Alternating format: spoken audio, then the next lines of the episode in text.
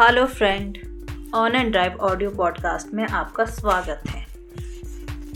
आज मैं आपके लिए लेकर आई हूँ चिंताओं का मूल कारण और कुछ पॉजिटिव पॉइंट। चिंताओं का मूल कारण। हमारी चिंताओं का मूल कारण हमारे मन में उठने वाली कल की अनिश्चितता है।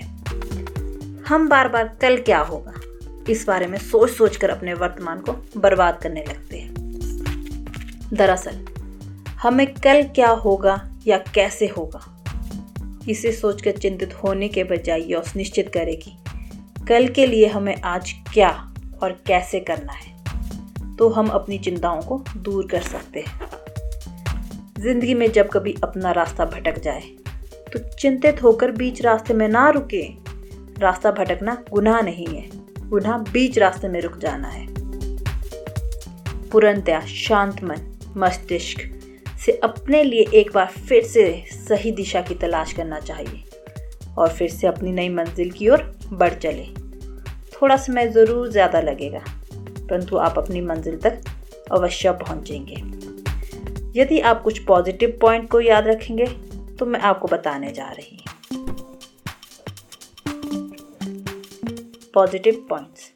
फेल होने पर कभी भी हार ना माने, क्योंकि fail F A I L first attempt in learn, इसका अर्थ है कि सीखने की आपकी पहली कोशिश। And E and D, end का मतलब खत्म नहीं होता।